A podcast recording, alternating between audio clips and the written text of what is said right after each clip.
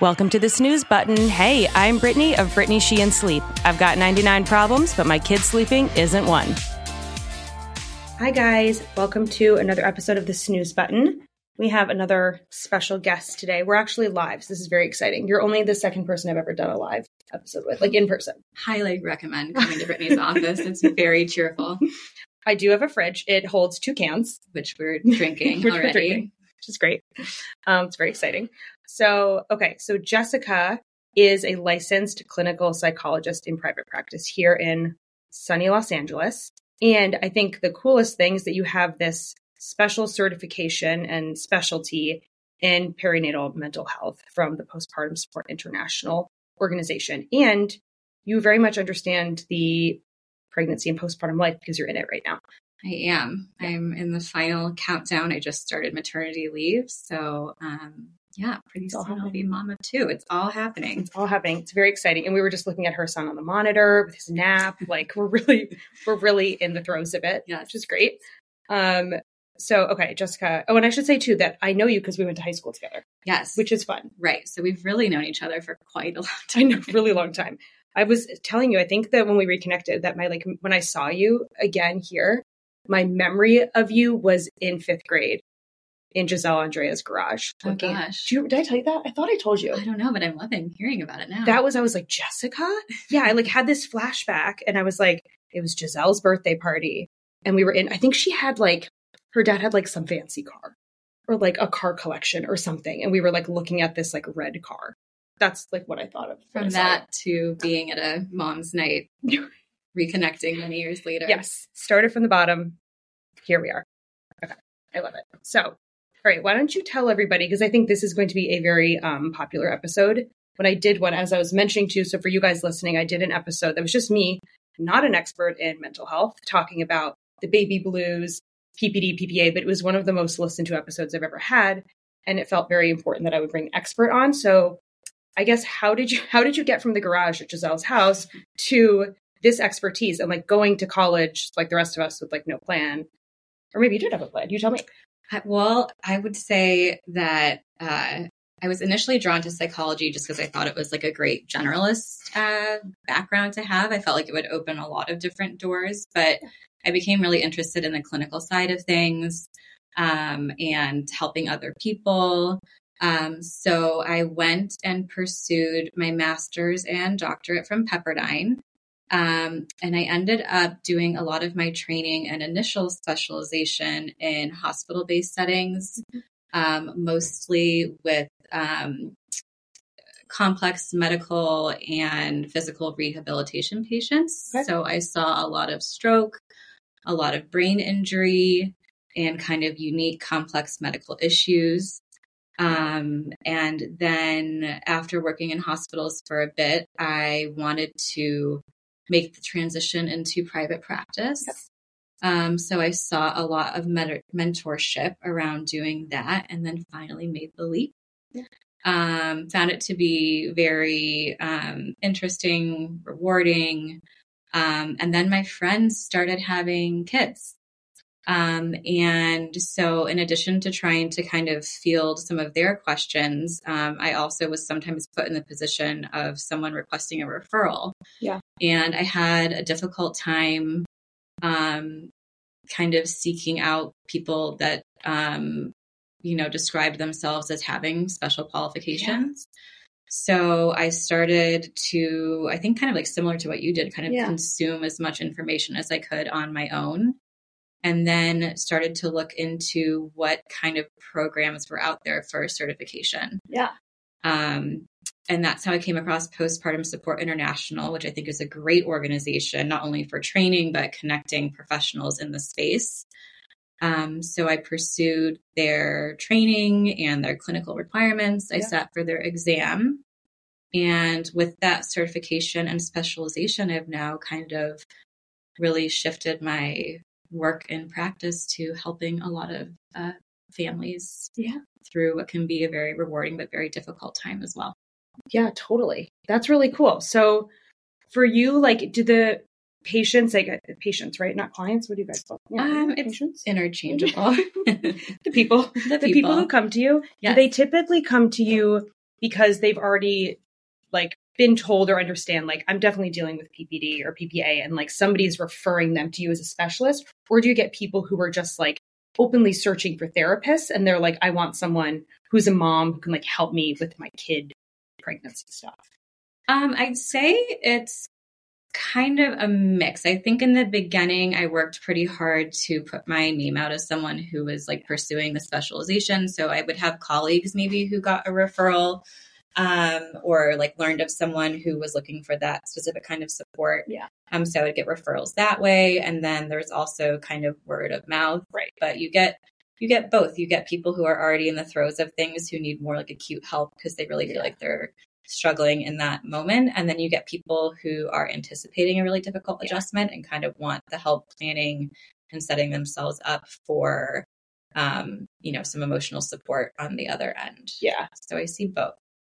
It's really cool that you you see some of those people too because obviously it's like everything else. If you already have a problem, you're trying to solve it, but I think and one thing I'm hoping people take away from this conversation is knowing that this type of support exists and you can preemptively get it, right? Like, yeah, you huge. absolutely can. So it, you know, it might change kind of the focus of the work. One might be Yeah. more of like a planning and organizing and kind of like structuring things around you for Mhm. when the tough time arrives. And the Mhm. other might be just diving in and meeting you at your at meeting you where you're at and kind of just um, you know, putting things into some kind of like hierarchy and kind of starting to like tackle them one by one to get you to a better place. Yeah. It's amazing. And do you feel like, well, actually, did you start the specialization? So, um, for those listening, um, Jessica has a son who's he's he three? He's almost three. Yes, he's almost three. Almost three. About to be three. Um, so, did you have this specialization before he was born? I did not. So I started okay. pursuing it before. Yeah. And I was pregnant with him while I was doing some of the uh, requirements and studying. Oh, cool. Um, COVID also kind of took place in the midst of all of that. So Yeah. um, it kind of changed the way that some of the training was done, you know, in person, Sure. things like that. Um, I delayed some of the training also because um, I was sensitive to being pregnant myself and how some of that can, you know, be um, difficult to, I would say, learn about or triggering. Um, so I was Oh, kind that's of smart. I wouldn't have thought of that. balancing, yeah, just my own mental state with what I was trying to be educated about. Um, Yeah, especially because you hadn't had a child yet. So it's not like you Mm-mm. knew how you were necessarily going to respond to having to that experience. Yeah, exactly. So I kind of took my time, um, but um, but it all came together, and and now I have the certification. I love it. And do you feel like you're, are you anticipating, I guess, that your perspective is going to change in how you support moms after this baby is born and you have two different experiences to like speak to? I'm I'm sure. I mean, I almost don't see how it couldn't. I Yeah. think that like any, you know, experience, you know, motherhood or otherwise kind of becomes interwoven in the fabric of your being and whether it changes how you empathize or what you recommend or just kind of how you listen supportively. Um, I think it will have some sort of um, you know, impact. I, I don't know exactly what it'll be, but I'm sure it will. Totally.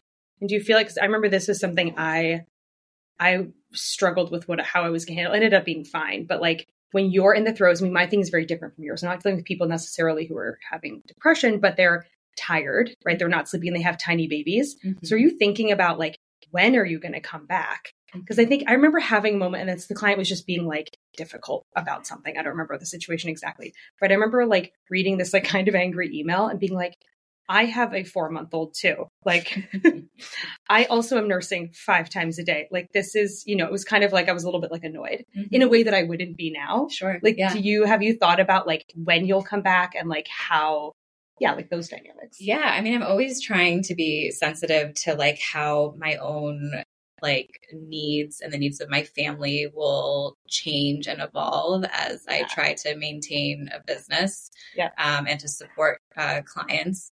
Um, so I think that you know the way that I've chosen to approach it is to try to be somewhat transparent about it. So to say that you know my intention is to give some kind of an update um, around you know this time um, but as I've learned from experience, you know, the needs that I have, that my family has, um, they can't all be anticipated. Yeah. So, um, you know, trying to kind of appreciate their patience as that gets sorted out and providing appropriate referrals and resources in the meantime, because not everybody should be asked to wait or can afford to. Right. So, you know, making sure they know that as well. Yeah, totally. It's like that some of that um the coverage before you even leave is so important. Like so when you're have a two week old who's screaming, you're not like texting someone about No. who to refer them to or whatever. It's like, I'm not here. Yeah. I'm not here. I'm in, you know, newborn bliss. Bliss. Total bliss. Yeah. 24 7. It's gonna amazing. Yeah. I love it. Yeah. Um, so, okay.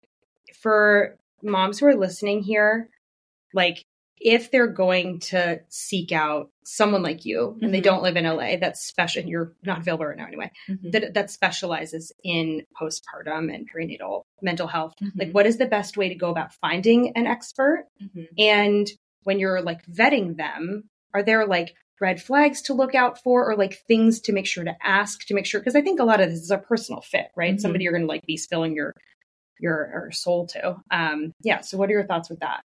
Um, I'd say if you're not already seeing a therapist, um, postpartum support has uh, international has a really great um, like directory tool where you can search like by state and location. So they'll kind of point you in the direction of people that are certified by their um, program. Yeah. Um, so that's a good place to start. Um, you can always touch base with your insurance as well and Mhm. see kind of in what direction they can point you. Um, I also want to say that if you are already in therapy, it's Mhm. not as though, oh, because, um, you know, I'm about to have a, a baby or because I'm experiencing these symptoms in the context of my pregnancy that I need to jump ship and find an alternative Right. provider. If you have a great therapeutic relationship um, with someone that is already, you know, supporting you, um, then I would say, you know, stick with them, but discuss any unique challenges that might come up. Um, and then, you know, asking around. Um, a lot Totally. of times, like the best resources I've found are people um, who have already maybe been there before us and they can Yeah. kind of point to us in the direction of someone that they found helpful. Um, so those are a couple different avenues that I Yeah. would suggest. Um, and then red flags. I'd say that any sort of feelings of like guilt and shame that are like induced as a result of um you know a conversation or an intake um i would just be a little wary of that um and listen to your gut there's a lot of really wonderful Yep. therapists out there who are absolutely well intentioned um but that doesn't mean that everybody's a good match for everybody Totally. so um, I think it's certainly like uh, reasonable to, um, you know, continue to advocate, you know, for finding a therapist that feels like a good match. Don't necessarily feel like you have to stick with someone that doesn't feel like the right fit. You can keep looking until you find one that is a better, a better match. Yeah, totally. I think that's really good advice. I always tell people that even with like my job, it's like not everyone is for everybody, right? And it's okay to like someone could be good at their job and not be right for you, especially something that personal, Yeah, like talking about your life and you know, I mean, I feel like a therapist is like as intimate as a relationship can be, yeah, in a professional way, it can be. It's deeply, deeply um, personal, and it's also professional. So it's Yeah. unique in that aspect. Um, and I would say some things that you would want to maybe like look for or also ask about. You know, you could ask, you know, what kind of therapy that they practice. You Mm-hmm. know, how often would they like to meet? Um, do they do therapy virtually? Um, Yeah. What's the cancellation policy? You know, how flexible can they be? Just Right. um, there's, you know, uh, a couple of things that I would just not want anybody to be surprised by. Yeah, totally. Yeah, that's you actually brought up a good point, like different types of therapy. Do you have a perspective on, especially when people are dealing with postpartum issues of any kind? Like I've heard of DBT. We were just talking about podcasts that we listened to, and I was Mhm. I, I listened to one recently that was talking about someone who did DBT. So I just know that buzzword. Uh, I don't really know what it means, but and then there's like the cognitive behavioral whatever. So do you feel like there's one in particular that's either better suited or is like you should avoid, or is it more just personal? Um, I think a lot of it's personal. A lot of therapists will kind of um, pull from multiple um, types of therapy Yeah. to to support their clients. Um, you know, still having maybe like a primary grounding in one in particular. Um, but I think it depends also on the presenting problem and when you're seeing the client. So if a client comes in t- like really acute stress and what they really need is some, you know, help with problem solving, might not make the most sense to work with someone who really specializes in like an insight oriented working like with like, you know, uh, long his family histories. Right. Um, not that that isn't like relevant and that that insight wouldn't provide relief, but in that moment, they might be better served by someone who works a little differently. Yeah, that makes sense. So it's more like about the situation and the person. Yes. Yeah. Yeah. Um, okay, cool. Well, we have a bunch of questions, and I feel like that's that's the thing I most want you want you here for because I think they're good ones and people are going to be very interested. Sure. So I was impressed by this question because I hadn't heard of the new PPD drug and I had to Mhm. look it up and I was like, oh, I'm curious what she's going to say. So Emily said, what are your thoughts on the new PPD drug? And it, I, I wrote it down. Is it Zurzuvae? Zurzuvae? Uh, your guess is as good as mine on how to pronounce it. Um, but yes, there's a new um, medication that has been approved um, for um, postpartum depression. And really, I feel like its approval ignited a lot of like dialogue around postpartum depression, Yeah. which I think is a great kind of like um, side effect of even just having this be talked about even more. Um, but I mean, I first need to say that I'm not a prescriber. Yeah. Um, so I don't prescribe or manage medication. Um, so that would, you know, be questions really specifically about that would be like best directed towards a psychiatrist or a prescribing doctor. But um, my thoughts on it, based off of what I've read, are that it sounds like it's something that, um, compared to uh, previous medications that were approved um, specifically for PPD, that it's uh, easier to access and um, faster acting. So before this, um, the medication um, was something delivered through IV, um, requiring, you know, like a hospitalization for the supervision of the administration. Um, and, um, you know, I guess took quite a bit longer um, to have an impact. So, So that's not something you're going to the doctor and able to just get at your, you know, postpartum visit at the OBs. That's like no, you're that's suicidal or something really intense. certainly severe cases um, uh, would be, you know, uh, considered, you know, for both of these, I, I believe. But um, and it was also quite expensive. So to have something that's more affordable, more accessible, and quicker acting, I think are like the three pillars that um, have people pretty excited about it. Yeah. Um, you know, it's still pretty new, um, but it's certainly, um, you know, lit up some excitement. Um, and then, you know, in addition to this medication that was approved, um, there are still a lot of like the traditional, um, you know, antidepressant and mood managing medications that continue to be um, given to to these patients as well. And you feel like those often are are just enough for for women who need them, who need a medication of some kind. They're often a good fit. Yeah, I mean, I think um, you know the psychiatrists that specialize in you know working with women of like reproductive age and in like the perinatal and postpartum period, um, they are so well versed in what is appropriate that Yeah. um, they can really kind of uh, select the best medication if needed. Yeah. That's great. hmm Um, okay, and I put these ones together because they're I think they're kind of like similar questions. hmm So Gabby said, if you struggled with PPD or PPA with your first, what can you do to, to prepare for the next time? And very much along the same lines, Kyla said, Kayla, Kyla said, PPD, PPA survivor here. I've come around to the idea of a second, but I'm nervous. Tips? tips? Um, so, I mean, really great questions. I think sometimes our body tells our body and our mind kind of tells us that the best predictor of the future are like these prior experiences. Right. So I completely understand why um, a parent would sort of be like bracing for the experience of another if they had um, PPD or PPA with their first child. Um, but I would say that just being armed with the knowledge that you could be heading into a really challenging experience sets you up to have a different experience altogether. Yeah. Um, so the things that you can do to prepare, um, I would probably try to take a really close look at what seemed to have the most impact on your experience. So, for example, um, if feeding was incredibly challenging for you and you know that this time around you want to feed for you know uh, a shorter amount of time or you want to move to formula or if you know if the issue right. is feeding then you want to look closely at feeding right if the issue was um, sleep then you want to take a look at what can be done related to sleep whether it's sharing some feeding responsibilities with the partner or um, you know, using formula um, so that that responsibility overnight can be shared. Um, so you can do some kind of like anticipatory planning based off of what appeared to be like the most contributing factors the time yeah. before. Yeah.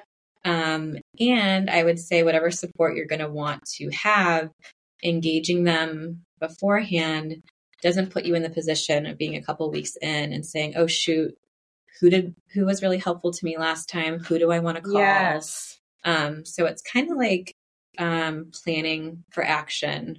Yeah. Um but just being armed with that awareness i think can set you up for a very different um experience. Um and i would say that you know i really appreciate that is it kayla I yeah. think is how we're pronouncing that, um, identified herself as a survivor because just that language choice kind of implies that she's identifying that she did it. So yeah. she got through mm-hmm. it. So if there's 100%. one thing that we can really guarantee, it's that whatever the challenge is that comes, um, you know, our way, if it does come in the form of PPD or PPA, it is temporary.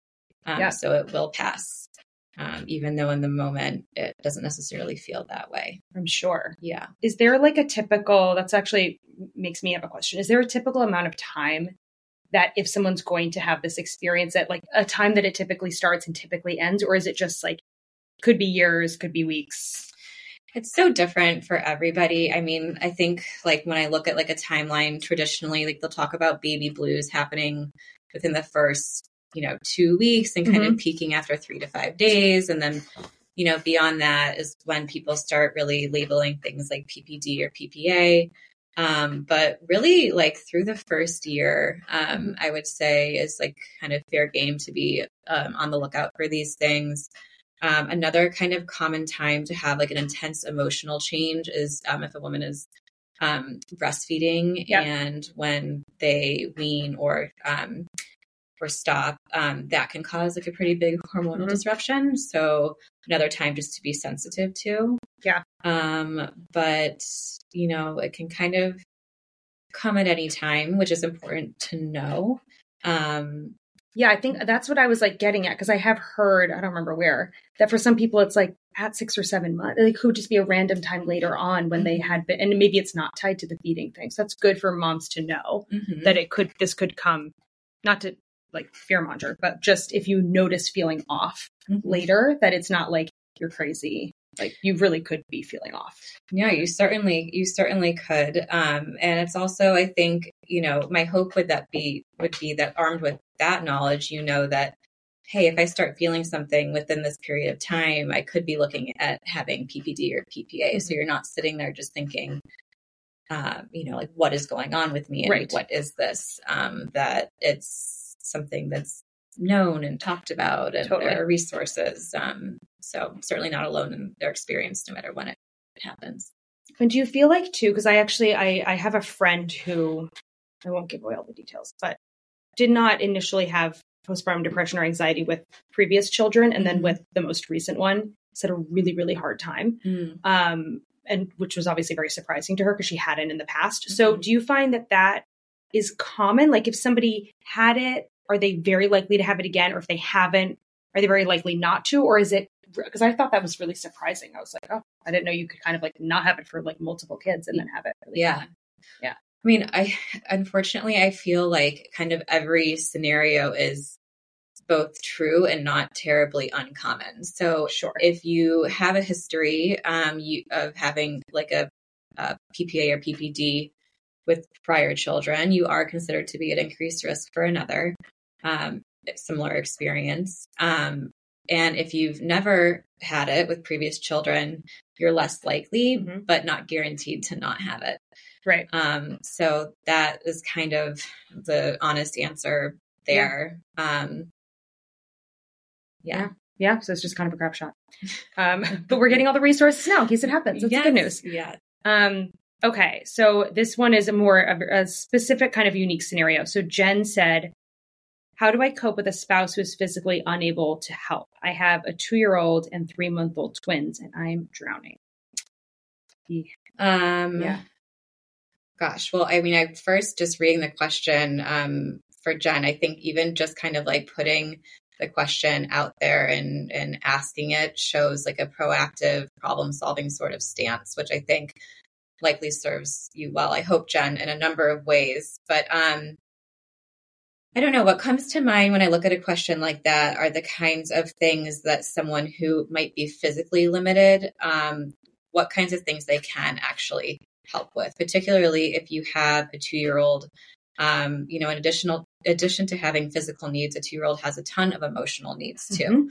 Um, so those might be met by, um, you know, more uh, tasks that don't require a lot of like physical um, things on behalf of the parent. So maybe that that parent, you know, they read the stories, or maybe they do the voices for the characters when they're, you know, engaging in pretend play.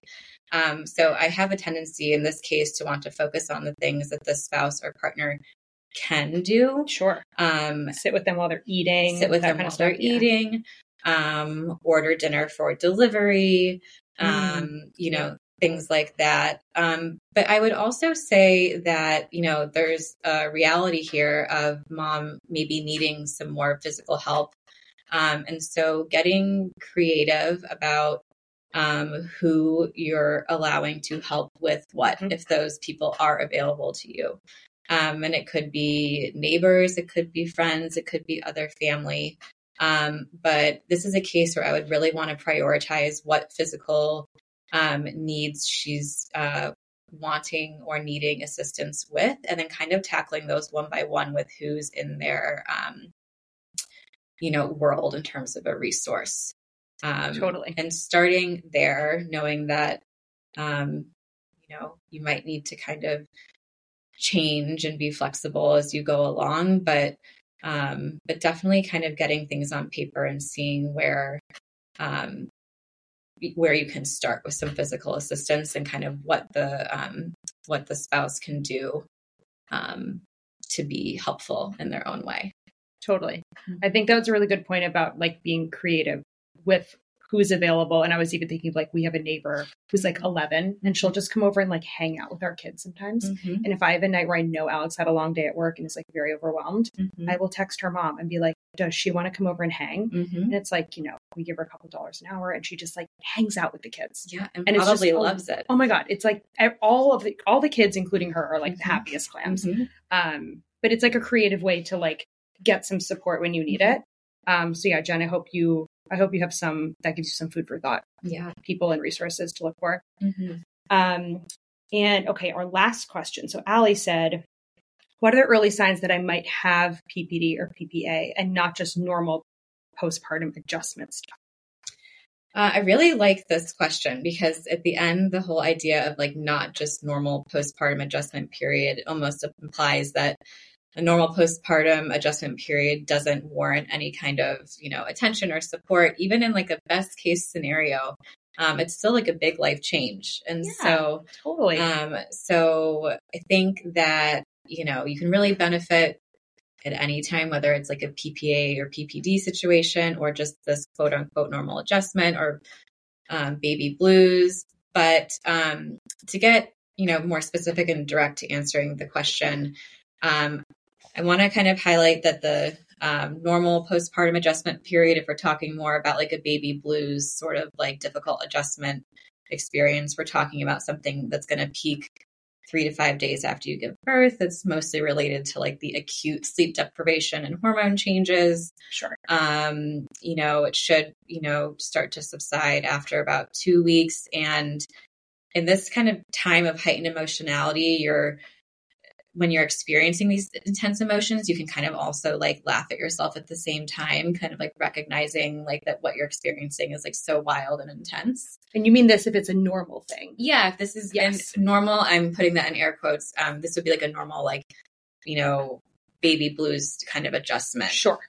Um, as far as having a PPD or PPA um, that's like really diagnosable or textbook, I think what you're looking for, um, some of like the big things to look for would be any thoughts of self harm. Yeah. Um, if you're thinking that your family would be better off without you as a mother, um, if you're having sort of any thoughts um, like that, you're um, you know you're in need of some support because Yeah. that's not necessarily something that you want to be struggling with um, quietly um, during that time um, but you're looking for you know low mood. Um, you're looking also at loss of, of like interest and pleasure and like of things that you would like previously enjoy. And I think, wait, that actually makes me, I have a question about those things because I think there's some stuff, but you tell me, that there's a distinction between like one that I had heard with some friends recently, and I was like, oh, that's really interesting, is Mhm. like lots of intrusive thoughts. Like I remember, and I don't want to like trigger anyone, but she had like just like a really uh, something very scary happening to her baby. She felt like the nanny was going to drop him, and she kept having these like visions of the nanny dropping the baby yeah and like things like that. I was like, I wonder if that's like, and this is she. She's like a year and a half out or something. But like, Mhm. if that was something like, probably should have gotten medication for that, or if that's like, no, that's like a normal thing that moms feel when they are anxious with their firstborn. Yeah, I mean, I think it's really, again, it's like that subjective distress. I think one Yeah. person could have that thought and then tell themselves, gosh, that's a scary thought. I know that's like extremely unlikely to happen. I'm going to take a deep breath and, Right. you know, I know I trust my nanny and then they're, you know, okay. Right. There's also, you know, a new parent who might have that thought and then might engage in some kind of compensatory behavior and really become consumed by distressing Right. thoughts like that. And then you're looking at more of like a, um, like an obsessive compulsive um, Right. experience postpartum, um, which also happens. Right.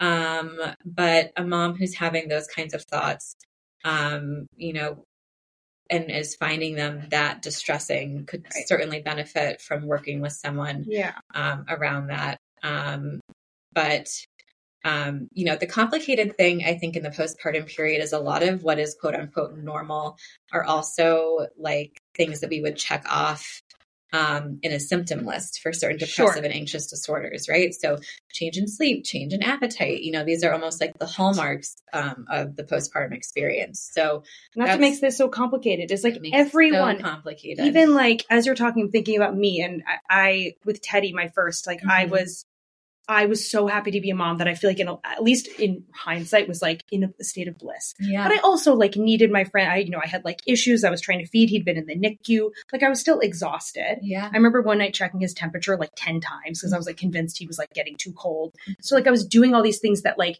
if I was checking like to your point, I, they would have been like this woman's insane. This woman's insane. This woman's but like I think I was completely fine. I mean, I hope. But yeah, so it's kind of like this nebulous like yeah, I you know, yeah no it can be hard to like try to fit someone into like a perfect um i don't know diagnostic you know frame but i think like to highlight the most important things like i said any thoughts of self-harm um true like hopelessness um, difficulty enjoying things that you would previously enjoy. Yeah. So, like if your favorite show comes on and you have, you know, a little bit of time to yourself and you kind of have no emotional reaction to it, um, that's unusual. right. That's a Um, good example because it's not like well yeah, you might not want to like go out to a bar because you're exhausted, but something Right. that's very simple that Yeah. should cheer you up Mhm. is not able to, right? yeah that and um you know i think also like along the lines of sleep if you are able to get some rest but you're not finding the sleep to be restorative that can also be- kind of be indicative of like more of like an emotional process underlying things.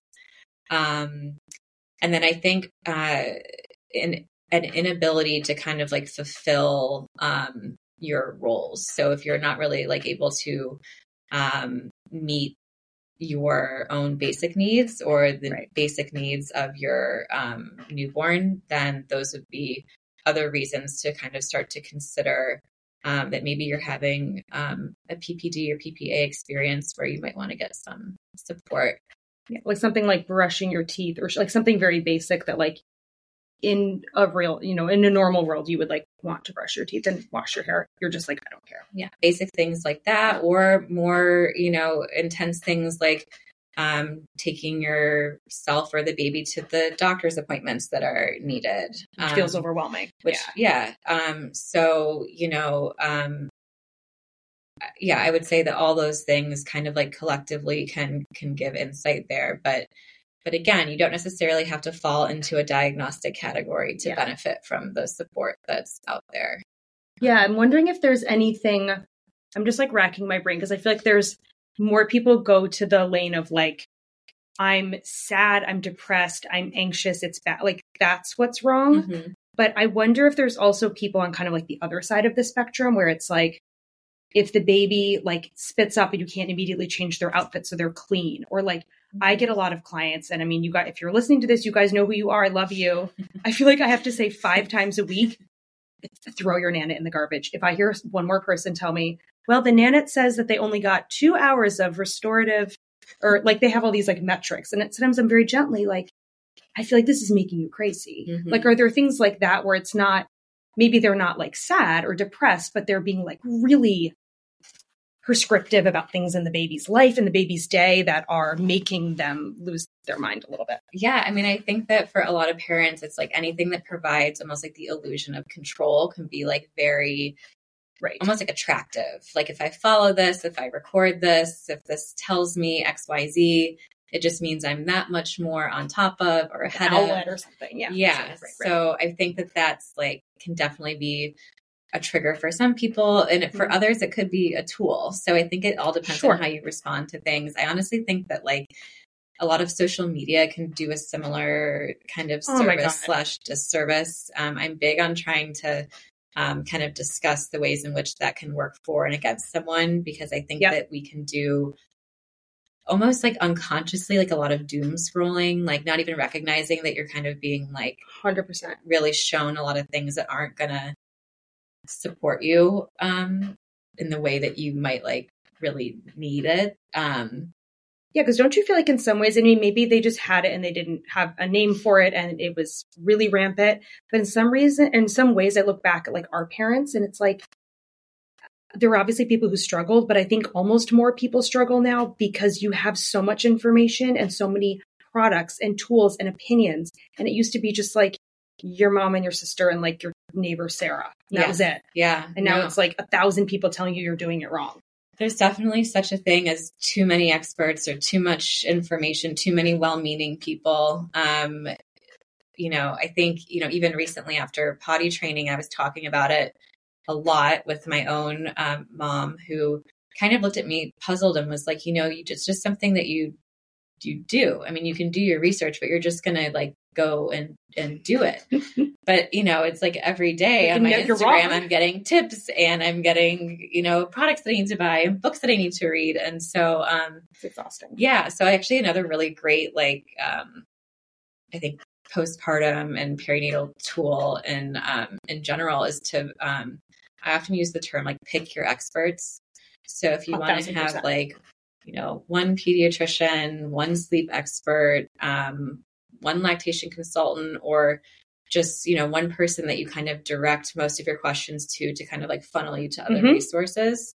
Um there, there, there, can be such a thing as like too um too much well-meaning information and then you're kind of tasked with filtering that and the dis- decision fatigue grows and and you're exhausted. Totally. So i always tell well sometimes i'll have to tell clients if they'll kind of you know challenge something i say. I'll say like I, I get that you heard that. So at the end of the day, like you just have to decide what to believe and mm-hmm. you're, going to get this overwhelm. But I think it goes back to your point about, um, like if you're feeling, if I don't remember what you said, I'm like losing my train of thought, but I, I, I, it was something you said that triggered something I've said to clients, which is like, if something makes you, oh, it's about the therapist that you're uh-huh. searching for, uh-huh. that if something make, if somebody or something like makes you feel bad, even if it's supposed to be a positive thing, like you're looking at this woman with all of her happy kids. Mhm. But if when you get to that person's account, your like stomach drops and you're like, I'm a shitty mom because I don't do these things, Mhm. then like unfollow that. Like you don't need to like consume things just because your friend said this account is cool. If you get to it and you're like, Ugh,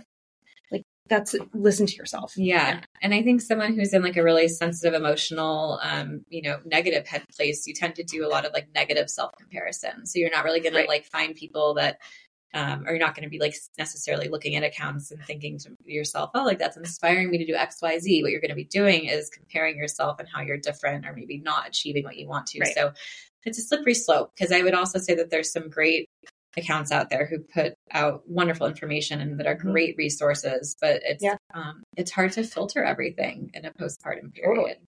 Well, do you have one as our closing thing? Do you have any accounts or books or people that you think are actually good for the majority of people and would be like a worthwhile look for a new mom? Sure. Um, I like. I think I want to get this the name of this right. So if it's different, we'll find a way to get. Yeah, we'll put it in Right. the show notes. Yeah. Um, it's called Of Mom and Mind. Hmm, okay. um that's a great like podcast and account to follow um and then i also think just like the postpartum support international page does a great Mhm. job about like posting um about their resources so Great. support groups um they post them frequently Mhm. um kind of like all the phone numbers that are available um so i would say those are two pretty good ones Great. yeah I'm going to put both of those for you guys listening in the show notes. You can go look right now, and I'll include like the phone numbers and everything. So if listening to this episode is making you realize that maybe you benefit from some support, you will have those resources. Um, so thank you so much for coming, Jessica. thank you for having me it was a pleasure to talk about such an important topic I agree. I love it. Um, and good luck with your maternity leave and the baby boy arriving. We can't wait to meet him. Thank you. I need it. Loving the snooze button? Be sure to subscribe so you don't miss a single episode. And please leave a review. I will read it and internalize it, so make sure it's very glowing. If you're interested in working with me or learning more about my courses, head to BrittanySheehan.com or follow me on Instagram at Brittany Sheehan Sleep.